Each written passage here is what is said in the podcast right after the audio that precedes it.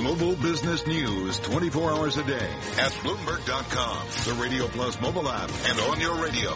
This is a Bloomberg Business Flash. From Bloomberg World headquarters, I'm Charlie Pellet, the Dow, the S&P, NASDAQ, all hires. We move into the final hour of trading here on a Friday. It will be an up week. The Dow, the S&P, NASDAQ, all at records. And this update brought to you by BNY Mellon Pershing's Insight 2017, the must-attend event for advisors two weeks away, under two weeks, the 14th through the 16th in San Diego. If you haven't registered, you still can. Visit PershingInsight.com. Stocks trading higher with the S&P up 7 to 2437. That is a gain of 3 tenths of 1% now at a record. The Dow at 21,209 up 64, a gain of 3 tenths of 1%. NASDAQ up 53, higher by 9 tenths of 1%. 62.99 right now on the NASDAQ Composite Index. The unemployment rate fell to 4.3%. That was below the estimate of 4.4%. Payrolls rose by 138,000, well below estimates of 182,000. Administration reaction from Gary Cohn, director of the National Economic Council, who says, forget May, you gotta focus on the big picture. Don't obsess on any one number in any employment report. As you know, we revise them from month to month. But look at the overall trend here. The overall trend is, is really good. Since inauguration day, the U6 rate is down 1%. We've all, we brought back over close to 200,000 people that were sort of dis, dissatisfied or underemployed in the, in the U.S. workforce. That to us is a really amazing trend. David Einhorn, the president of Greenlight Capital, wants General Motors to split its stock into two classes. One would collect on the company's dividend, while the other would capture the value of its earnings. Einhorn's push underscores the challenge that CEO Mary Barra is facing in translating GM's record profits into a higher share price. General Motors shares lower today, uh, little change, down less than one tenth of one percent. The ten-year up 15 30 seconds. The yield there 2.16 percent. Gold up 980 the ounce to 1279 up 8 tenths of 1%. And West Texas Intermediate crude down 1.3% to $47.71 a barrel. Recapping, stocks at a record. S&P up 8, a gain of 3 tenths of 1%. I'm Charlie Pellet, and that's a Bloomberg Business Flash. Thank you so much, Charlie Pellet. You are listening to Bloomberg Markets brought to you by Bank of America Merrill Lynch. With virtual reality, virtually everything will change. Discover opportunities in a transforming world. B of A, ML.com slash VR, Merrill Lynch, Pierce, Fenner and Smith Incorporated. This is Bloomberg. So, uh, are you experienced? Have you ever been experienced? Dave Wilson is here, a stocks editor, with his chart of the day, and please explain the music. Gosh, Dave, what the heck is that about? Jimi Hendrix. That's great. Come Oh, on. Are you experienced? Title track of his first album. You know, there's been so much made of the 50th anniversary of Sgt. Pepper's Lonely Hearts Club Band by the Beatles. And guess what? Last month was the 50th anniversary of Jimi Hendrix's first album, which arguably influenced music just as much as Sgt. Pepper did, uh, at least in terms of how uh, a whole lot of rock and roll kind of shifted in its wake. Anyway, you know, it's a matter of experience, and let's face it, you know, when you think about technology stocks, the experience that stands out for a lot of investors is what happened in the second half of the 1990s when the internet was just gaining steam and it seemed like the technology stocks tied into the net were going to the moon. So, you know, the question becomes after the year that we've seen so far in these shares, is it another bubble? Well, Michael Darda, who's the chief economist and market strategist at MKM Partners, had a one-word answer in a report uh, put out uh, earlier in the week. Nope. So why would he conclude that?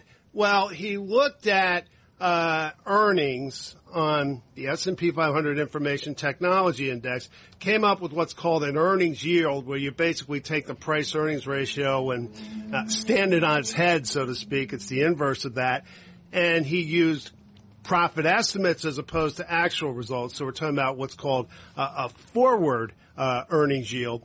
Compared that with the yield on corporate bonds, and he actually picked AAA rated corporate bonds where the yields would be relatively low. So you, know, you get some wiggle room in terms of valuation. And as it turns out, you're nowhere near now where you were when you go back to the second half of the 90s. Uh, what you get is what he called an equity risk premium, and it works out to about 1.4 percentage points. So that's how much more, in essence, you stand to earn uh, off the tech stocks as opposed to the highest rated corporate debt. And if you go back all the way to 1999, I mean, you're looking at numbers that were negative by as much as six percentage points. So in other words, the equation now in terms of the valuation of these stocks is very different than it was back in the day. If you want to know more, folks, send me an email. Get you the chart, the explanation that goes with it, and everything I do going forward. The email address is dwilson at bloomberg.net. That's dwilson at bloomberg.net. So David is different this time around, perhaps, according to Mr. Darda. Indeed.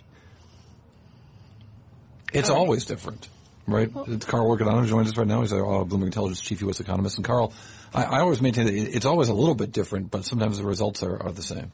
Which is why back testing by new investment strategies isn't always going to be an indicator of what's going to happen in the future. I'm just saying. I just thought I'd throw that out. Carl, take it away. Sorry. Us to say this time is different. Uh, you know, when economists say those uh, words, then you really start to worry. Well, what do you do when you look at like this environment where it's hard to really get much out of, you know, wage growth, inflation, you know, you look at what's happened. I'm assuming you take a look at kind of things that have happened historically. I mean, is it just very, very different, this environment that we're in? It certainly feels that way in some regard. Well, I, you know, I, without being too trite, it's the old adage that uh, history may not repeat, but it rhymes, and uh, that applies to economic uh, models as well. You need to tinker with the uh, variables and the coefficients, and you know, relationships do hold up over time, but uh, each economic cycle has a different fingerprint, and so you have to adapt uh, accordingly. And so, for example, uh, in the current cycle, there's all this concern about low productivity growth, and uh, part of that is that uh, the drivers of the economy tend to be uh, from low productivity sectors of the economy. Uh, and uh, if we do see a shift this year towards more manufacturing activity and uh, uh, improvement in the uh, energy sector and mineral extraction and whatnot, those tend to be higher productivity, uh, and you could see the numbers change just because of the composition of growth changing. That's interesting um, because it's the one place that this administration, which walked into office with so many great, so a strong trend in employment, um, might actually see improvement in a manufacturing economy, or, or the I should say, the employment numbers could get better if we get a lot more manufacturing. Yes. So, uh, you know, there's a lot of service sector jobs tied into manufacturing. So, uh, a lot of times economists are quite dismissive of uh, the, the fate of the manufacturing sector, but uh, we should not be so dismissive because of all those related industries like engineering and design and transportation and sales and whatnot. Uh, the general rule of thumb is uh, for every manufacturing job, there's about three service sector jobs uh, that are also supported uh, by that uh, activity. That being said, as we tie it into today's jobs report, which was a disappointment across the board, uh, what uh, you know earlier this year uh, and following the election, we saw this big rise, a rally uh, in a lot of manufacturing uh, related surveys, the ISM, the regional production surveys out of the Fed, uh, and lately those surveys have started to cool. I think as a lot of survey participants have uh, lost some of their enthusiasm for things like deregulation and tax reform and significant changes to trade policy and whatnot. And as that enthusiasm has waned, it looks like it has taken a toll on uh, hiring as well. Now, one month does not make a trend. Uh, nonetheless, we saw layoffs in the manufacturing sector this month. But I thought we're bringing manufacturing jobs back to America. Well, that's what they say. I'm just wondering. It- it's not showing up in the data just yet. That being said, I do think it is a uh, a valuable endeavor to try to bring that manufacturing activity back because so much service sector activity is tied into that. Interesting stuff. Dave Wilson, anything you want to add? I'm good. You're good. Carol, light data docket next week, but we've got Okay. uh, ECB and uh, UK elections. All right, so it switches overseas. Carl Riccadonna and Dave Wilson. Thank you, thank you. This is Bloomberg. Let's get some world and national news headlines with Nathan Hager on our Bloomberg News at 99.1 Studios in our nation's capital. Thanks, Cory. EPA Administrator Scott Pruitt is defending President Trump's decision to pull the U.S. out of the Paris Climate Agreement. He says it won't stop America from leading on carbon reduction. And while Pruitt acknowledges human activity does contribute to global warming. You know, people have called me a climate skeptic or a climate denier. I, I don't know what it means to deny the climate. Uh, I would say that they're climate exaggerators. Pruitt says Paris would have put the U.S. at a competitive disadvantage without making much impact on the climate. Not so, says House Minority Leader Nancy Pelosi. What happened yesterday on the climate issue is an embarrassment to a country. It should be an embarrassment to him personally. Corporate leaders in the U.S. and world leaders from Europe to China have called the president's decision a big mistake. More deaths in Afghanistan's capital two days after the suicide truck bombing near the German embassy that left 90 dead. An Afghan lawmaker says government security forces have shot and killed eight protesters who were demanding better security in Kabul. More than a thousand people have taken to the streets. One protest, uh, protester says police have beaten the demonstrators with sticks. Others have been detained. Former Penn State President Graham Spanier and Vice President Gary Schultz will have to spend at least two months in jail for failing to report Jerry Sandusky's child molestation when they first heard about it in 2001. Sandusky wasn't arrested for another decade. A state judge sentenced those former administrators today, along with former athletic director Tim Curley, who will get three months. Spanier plans to appeal.